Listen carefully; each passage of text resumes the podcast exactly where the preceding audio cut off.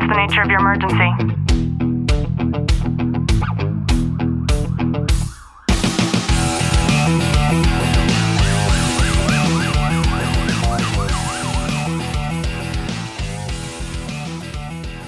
Welcome back to the Tactical Living Podcast. I'm your host, Ashley Walton, joined by Detective Walton. Clint, how are you? I'm good.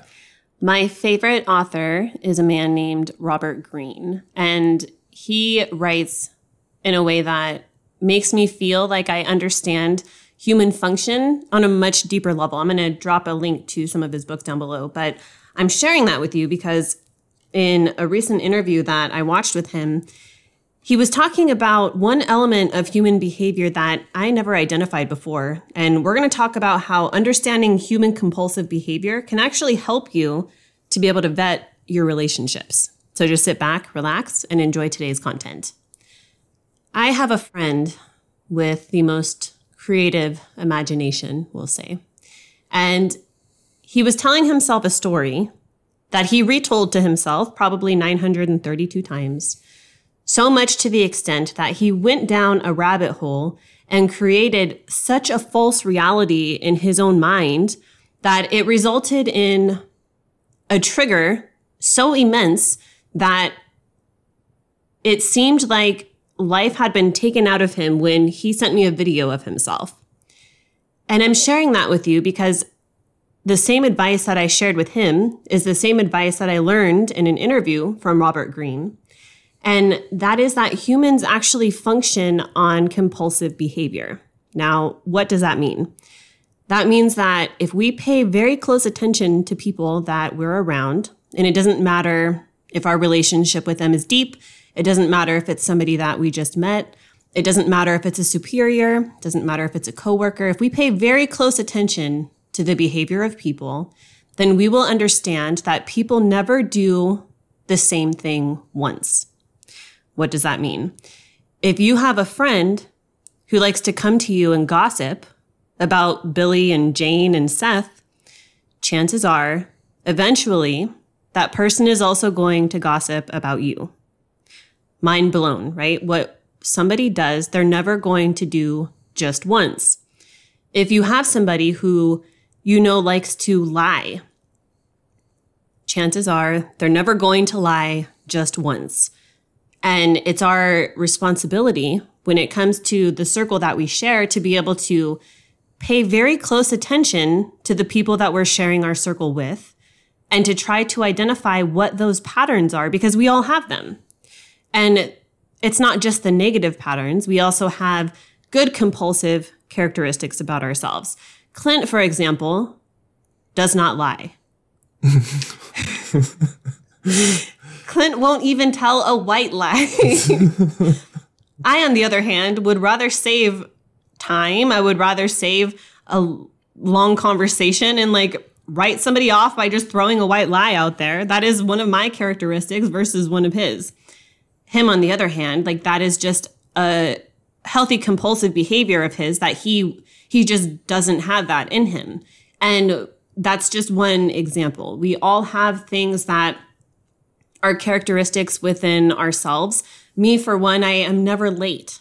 I am quite the opposite. I'm I show up to everything incredibly early. I want to know where things are. I want to see people going in and out. I want to be able to gauge my surroundings and be comfortable. That's just an element of my character. So that type of behavior, that compulsive behavior is something that I do over and over and over again. And we all have this. And why is this so important?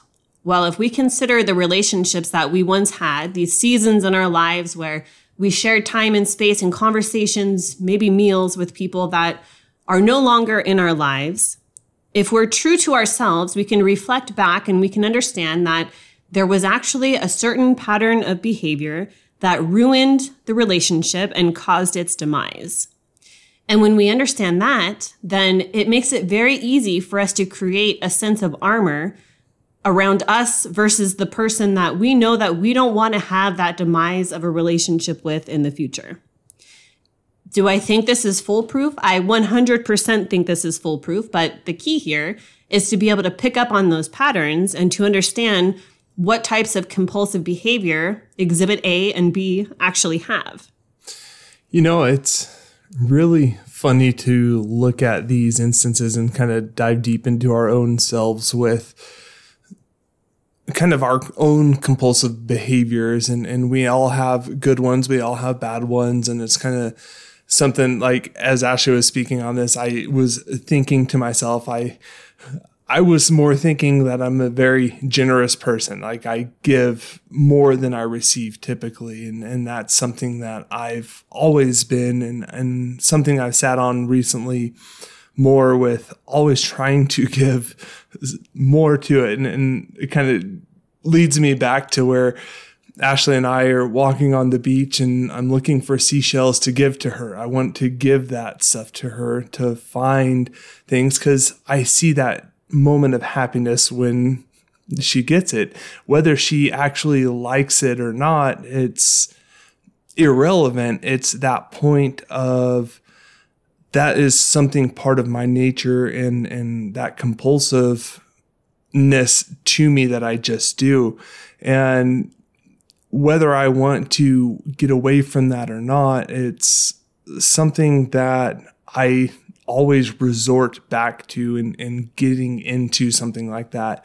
And the same thing on the negative side. There's there's negative aspects behind myself that I find that I always fall back into, uh, we'll say, forgetfulness. Uh, forgetfulness is something that I struggle with. I forget a lot of things in my life. It's working through that and trying to set up a game plan to change that for myself. And it's really interesting. And as we were listening to this interview, because I remember where we were listening to it all, and, and it was really interesting to see this mindset that he was sharing with it. And it's so true because these people who who just as Ashley said, they gossip to you about these other people, they're going to eventually gossip about you. And it's finding that balance of do you really want to be around that person or do you not want to be? You you choose your circle. And not only that, but we can also choose our filters. So in an instance with an individual who has a tendency to gossip, I might choose to not share things that are personal or of relevance in my own personal life to that individual. That doesn't mean that I need to hex them out completely if I don't choose to do so. But understanding what the parameters are around every individual, I think helps us to better be able to operate around them.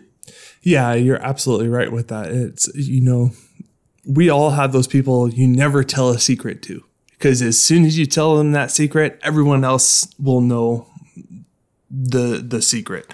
And it's it's figuring out for yourself who who those people are and how you can incorporate your own perspectives into your compulsory behavior.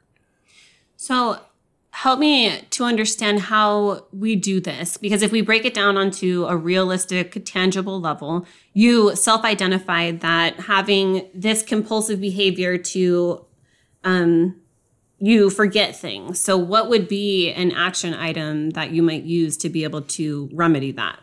I want to start in incorporating and, and we spoke on this in a different episode of, of making your bed. Um, I want to incorporate a not a journal per se, but almost a to do list every day for myself where I'm writing it and it's ebb and flow throughout the day. So I'm adding on to it, I'm taking away, and just creating that space to get into the habit of doing that so I don't forget to do certain things and I don't forget what's important and what's not important.